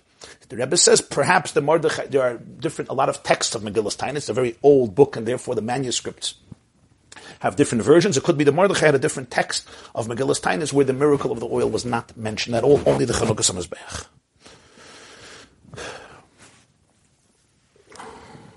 It's interesting to note, and I thank Reb Daniel in his comments on the Shir, who, who, who added this, which is a, which is, which is wonderful to note.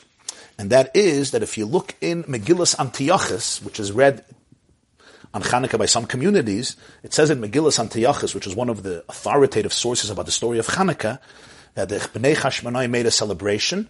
Lasas Shmoina Yamim Ha'ele Yemei Mishte V'Simcha to make these eight days days of feasting and joy, which is like the language of Purim.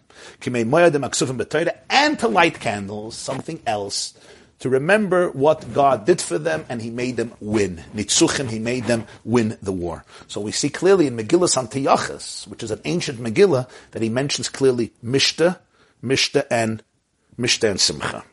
Another thing is, there's a Toisvis and Tainis Daf Yit Chesem at Beis Korin Rabbeinu Chananel, which also mentions Chanukah and Purim as Yemei Mishta V'Simcha, and the Rashba, Shaila Sutshuvas HaRashba, also mentions Chanukah as Yemei Simcha. So clearly the view of the Rambam, explained by the Maharshal and explained by the Bach, is also supported by other Rishonim, including the Toisvis and Tainis Yitches from Rabbeinu Chananel, including the Rashba, as I just mentioned, and including Megillus on Megillus Antiochus, and I see in the comments here he brings from even more Rishonim. We'll get to that in a moment, but it's also in Shalsa Chubas Harash.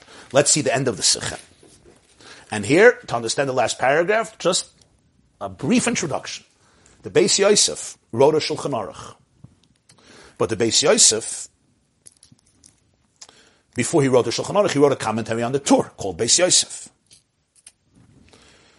And uh, the Beis Yosef writes something fascinating.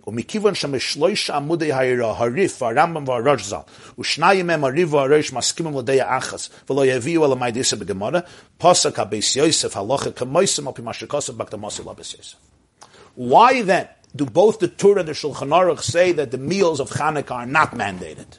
The answer is the Beis Yosef writes in his introduction yeah, that he generally followed the Rambam. However, the Rambam sometimes differs from other halachic authorities. So he said he used three of the greatest halachic pillars of previous generations. The Rif, Rabbeinu Yitzchak Alphas, Rabbeinu Yitzchak from Fez in Morocco, the Rif, who was the first one to compile from all the Gemaras and create a halachic section. At the end of the Gemara, you have the Rif, where he takes out all the halachic verdicts and he creates it as an independent tractate. Then you have, of course, the Rambam, who lives later, much later than the Rif, the Rambam in the 12th century. And they also lived in Fez, by the way. He went from Spain, he ended up in Fez, then he went to Egypt, he went to, he went to Israel, then he came back to Egypt, and that's where he lived. And then you have the Rosh. The Rosh is the father of the Tur, Ben Asher. Hmm. So he says, when they all agree, wonderful.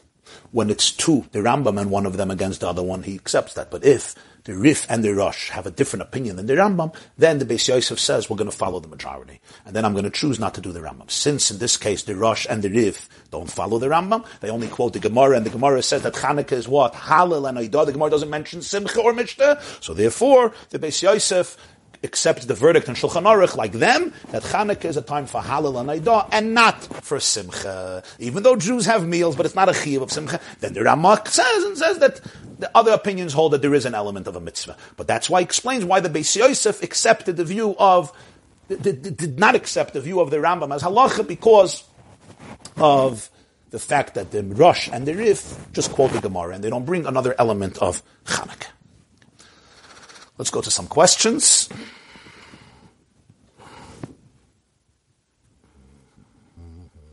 Degrees. Yeah, let's discuss degrees. Okay. So Reb Velvel the Briskerov, he says that the way the Maharshal learns the Rambam, and the Bach learns the Rambam, there's no need to say this in the Rambam. The Rambam is not being innovative on the Gemara. The Rambam it maintains exactly what the Gemara says, that it's Yemei Halal, it's Yemei Haidah, it's not Yemei Simcha, you don't have to have meals. This is what the Briskerov says. Either Rambam says Yemei Simcha v'Halal. So he says a following following vort, and I'll explain it a little bit.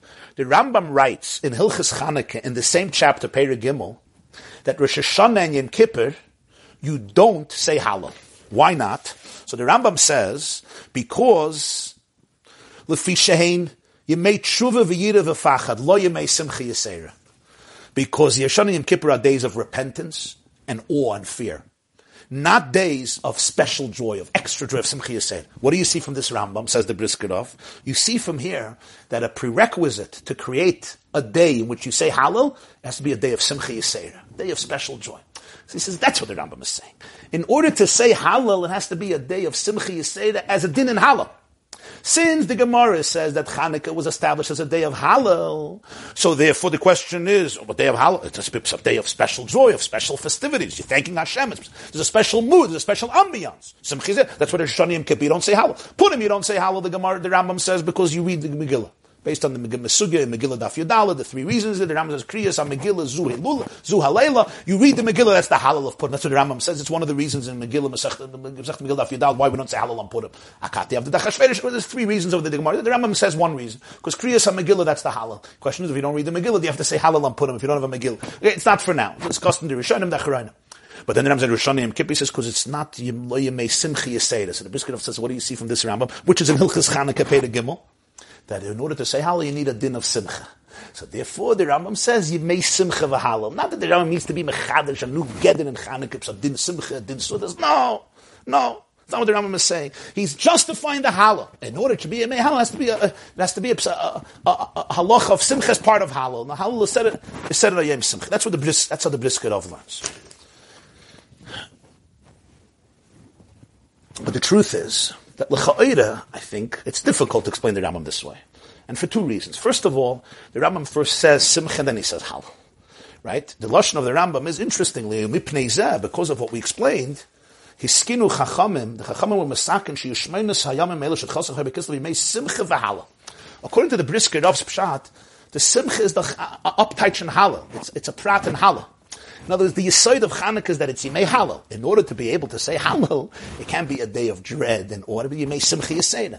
So the Simcha is a histafus, it's a prat in the Halal. The Rambam is saying it not because it's a din of Simcha that you have to be Simcha. Right? No, it's just because you have to say Halal. But in order to say Halal, there has to be he has to say that it's that it's that it's Yimei Simcha. But then the chaida, it would seem he should first say Halal and then Simcha. He doesn't say that. He says Yimei Simcha and then Halal. So so somebody would say, because you have to first have simcha in order to have halal. But l'chayre, since there's no chiyuv of simcha, it's just an explanation in the geder in order to be able to say halal. So you would think that the simcha should be a histafus of halal. But that's number one. Number two, the Rambam is, when you read the Rambam, he's obviously changing the whole structure from the Gemara. That's why after the Rebbe asks the question of Simchi, then goes to the next big question, and that is the whole way he explains Hanukkah is different. In the Gemara, Hanukkah is explained as the nace of Pachashemen. Nobody's going to argue that the Rambam adds a whole other dimension to the story of Hanukkah. The Rambam elaborates on the military oppression, on the torturing, on the suffering, on the victory of the Chashmonayim, on the fact that Malchus was restored as a unique, as a unique historical moment in Jewish history and as a reason for the celebration of Hanukkah. So you anyway have to say that the Rambam is adding a whole other dimension of Hanukkah that the Gemara clearly passes, overpasses very, very swiftly and quite deliberately, as is obvious from the language of the Gemara and as discussed in the Sikha. So therefore, the Rebbe apparently learns the Pshat and the Rambam that Yemei Simcha is taka a of Simcha, as the Maharshal learns, as the Bach learns, the Yam Shel Shloim and the Bayis Chadash, as is clear from Toisvis, it seems from Toisvis Daf Yitches, and the Rashba and Shal Chuvas, and Megillus Antiochus, and also I see, and I thank you, Reb Daniel, for bringing this to my attention, that Rabbeinu Shloime Parchoin in Machberes HaOruch says also that Chanukah is Eichlin Behen v'Shoisin Usmeichen, like the Rambam. The Talmud Haramban the Rishuab in his drasha says, La Soisen Shem Yemei Simcha, Min Hager Rabbeinu Shalom in Neustadt, Bechanaki Yeshlin Hoik Simcha Mishte V'chene Chiech Tzas Medivre HaRambam, Min Hage Maharami Rothenburg. Rami Rothenburg is the source that it's not mandatory, but he says, Kol Yisrael Nohagu L'Smoyach Bechanaka, La Sois Mishte V'Simcha It's a minig by Yidden. But some say that it's not mandatory because it's Haidah and Halal and it's not Mishta and Yomtiv, as it also says in, in Halal, Lashim Chagol. So it's interesting that even the Minhagim Arami Rothenburg says it's not a din of Simcha, but all the Jews have a minig of simcha. they felt it's it's Yemei Simcha. Seder Hayom in Yonei Chanukah says, Oisam Shmoina Yamim, Yemei Sasoin He doesn't say a Suda, but he uses the words, he uses the words Sasoin v'Simcha. In Shulchan Aruch Harav, in the Hisofis, the Shulchan Harav itself, Hilchas Chanukah was burnt. But the Hisofis, the Shulchan Aruch Harav, Simon Tafresh Ayin, he brings both Shittas, and the Shitta of Simcha, he brings Mordechai Ha'aruch, Rashal, Reb Shlomo Luria, the Maharshal, the Ramah, the Bach, the Magen Avraham, based on the Medrash and Megillus Tainis and Megillus Antiochus. Also look in the Balalachas Gdoilus, the Kolboy, V'chein Mashma Berambam, Shal Sechuvas Harajba, Simon Tofresh Sadik Tes. He says also to look in the Russian and the Tur, Sof Simon Tovchov. In other words, it seems that most Rishonim or at least many, many of the Rishonim agree that it is Yemei Mishnah and Simcha, including for food. Nonetheless, the Tur and the Mechaber and Shulchan Aruch paskin that it's it's not mandatory meals, even though the Ramah then goes and adds adds the other uh, the other view as well. A lot of beautiful questions here. I see 16 questions. Let me see if on Zoom there's any questions on Zoom. Is it possible that this is living in the Sfardim and the Ashkenazim? The Sfardim celebrate the physical, and the Ashkenazim focused more on the intellectual and the spiritual. Interesting. You're saying the Rambam, the Rashba, the Ramban, and the Talmud Ramban, the focus is on the physical celebration of Hanukkah. And the Ashkenazim, the Meir of Rotem, the Maharam of Rothenburg, and the Tur, and the Tur are following the Ashkenazic, the Ashkenazic view. Rabbeinu Yaakov Baal HaTurim was also from Ashkenaz, originally from Germany before he went to Spain. So you want to know if this is a difference in Ashkenazim and the Sfardim, that Ashkenazim were more into the analytical and spiritual dimension of Chanukah, the religious dimension of Chanukah, and the Sfardim, you're saying the Sfardim fagunin, they, they, they tolerated, they faginned all the meals yeah, and all the donuts and all the latkes. Okay, it's an interesting perspective. You say it's the difference between the Sfardim and the Ashkenazim. I'm mixed, so my father's father's name was Simon, Reb Simon. He came from Georgia, from Kutayis. So I have a very distinguished Sephardic lineage. My grandmother was an Ashkenazi, was an Ashkenazic woman. But my Zayder, Reb Simon, Ashvili, our name is not Jacobson, is from Kutayis. So I have, uh, my, fa- my, my, my Shver is also, his last name is Shlomo, came from Saloniki, from Saloniki, from Greece. They came from Spain, you know, from the exiles of Spain. So, uh, yeah, okay. So, uh, I hear, I hear what you're saying. It's an interesting, uh, you're saying that Ashkenazim also forbade rice. Okay, that's something else. The kitniyos question is a different question. It's not for today's shiur. Okay, let's go to the next question here. Where is the Griz? Where is the Reb Velvele? It's in Kuntras Chanukah and Megillah. Simon Yud Aleph, I believe. Simon Yud Aleph, somebody mentioned that here, Reb Daniel. So should we have meals on Chanukah? Of course you should have meals on Chanukah. That's clear, right? Even according to the Tur and the Mechaber, you should have meals on Chanukah. He just says, it's not, you're not obligated, but the Ramah says, if you say words of Torah and you sing Nagunim and you thank Hashem at these meals, then it's mamish a mitzvah. So certainly you should have Hanukkah meals and Hanukkah celebrations, obviously. Isn't there an opinion that the manna tasted like a honey glazed donut? Wasn't there a korban that was a wheat product and was cooked and baked and fried. What do we do that's similar today? Bagel chips. Bagels are cooked before being baked, makes them different than bread.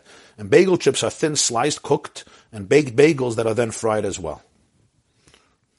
Is simcha only defined as a meal or other things as well?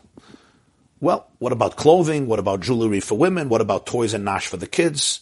Then we should be eating meat and wine and not donuts and latkes. Yeah, so listen, the Rambam doesn't say the word Mishnah. The Rambam does say the word Simcha. So he says in footnote 6, Lahoyer shebepurim deksivu yimei mishta v'simcha tzarech liyis Rambam sudas basar den simcha levasa magid Mishnah. The Rambam says by Purim, you need meat. In Hilchas Megillah Perik Beis. Why? So the Magid Mishnah says, because Simcha is Babasar. So we see clearly that by the Rambam, Simcha means meat. Interesting. That's why he says Purim, you have meat, because it says even Mishta B'Simcha. Ureini Muker Rechaim Simon Tafrish Tzadikeh.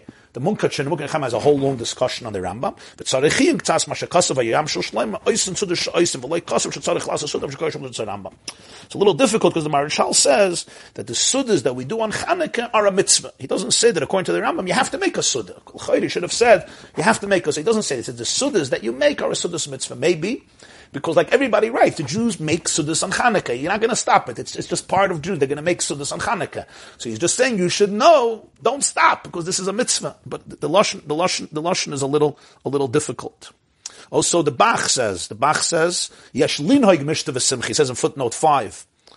What does it mean, yesh linhoig? You have to. Not yesh linhag. So he says maybe he means linhag on the Mishnah, but the simcha is a chiyuv. The Rambam says it's may simcha, it's a chiyuv. The Ramah says ktsas mitzvah. What's ktsas mitzvah? Is it a mitzvah? It's not a mitzvah.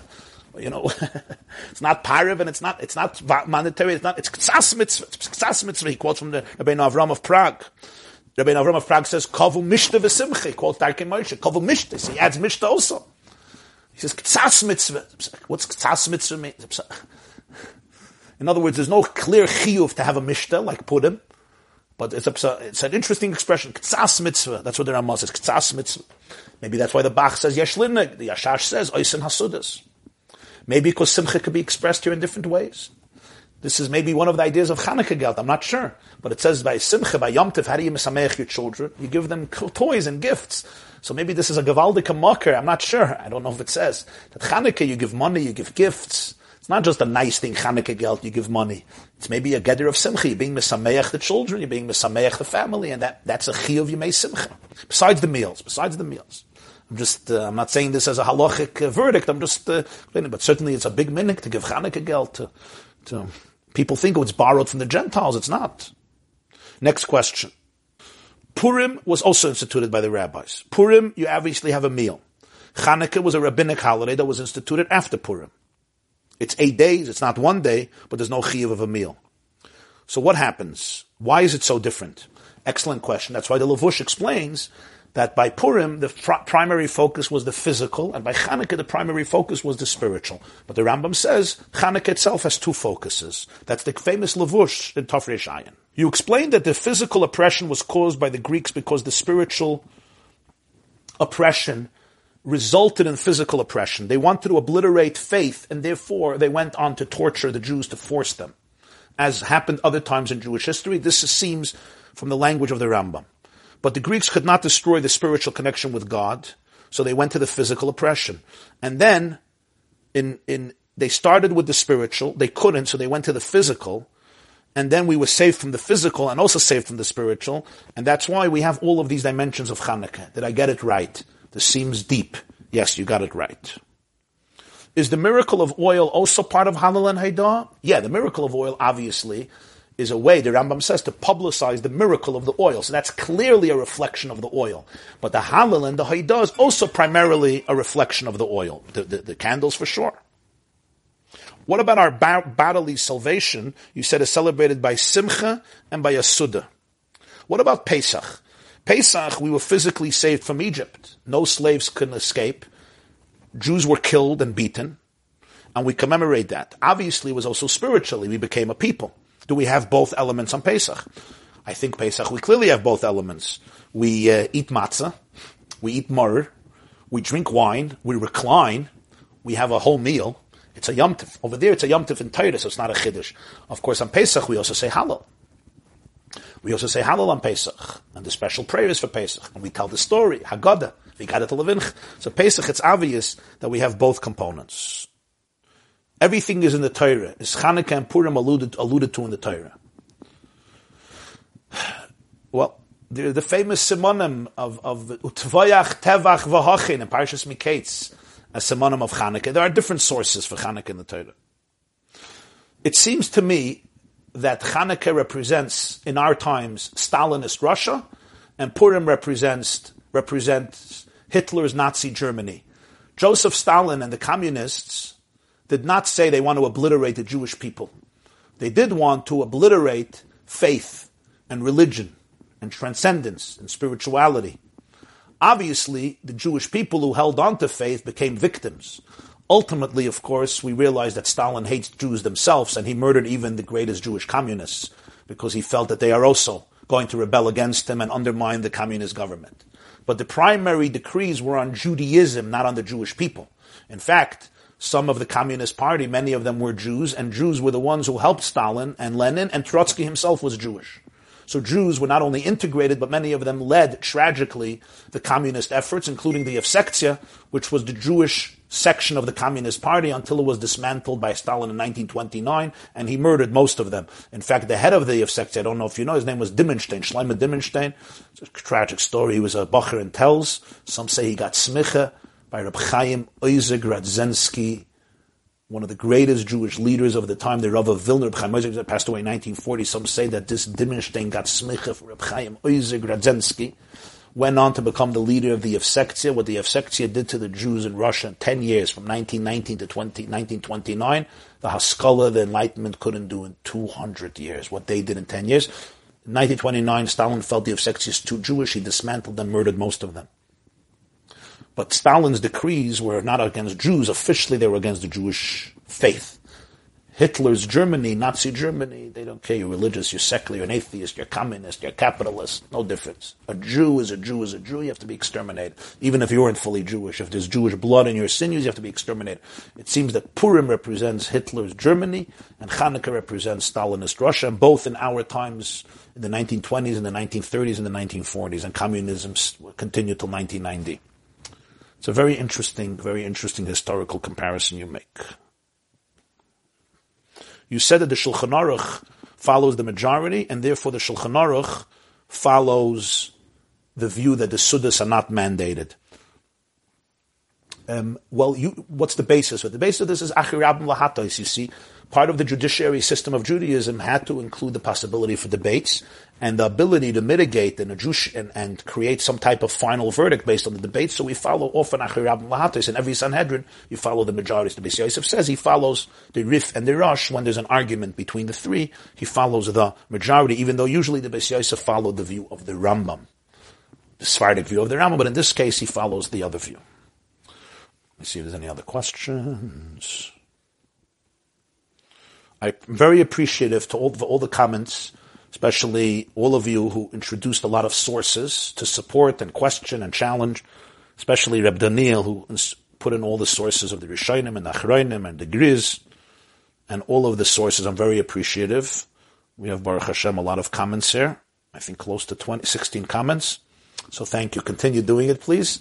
And for now, I wish you all a beautiful Hanukkah, happy Hanukkah, an uplifting Hanukkah, days of Hallel, of Thanksgiving, and days of joy days of festivities, days of feasting and enjoying and celebrating and thanking for the miracles of the past and the present and the future. And I bless all of you and wish all of you should have a lichtike Chanukah.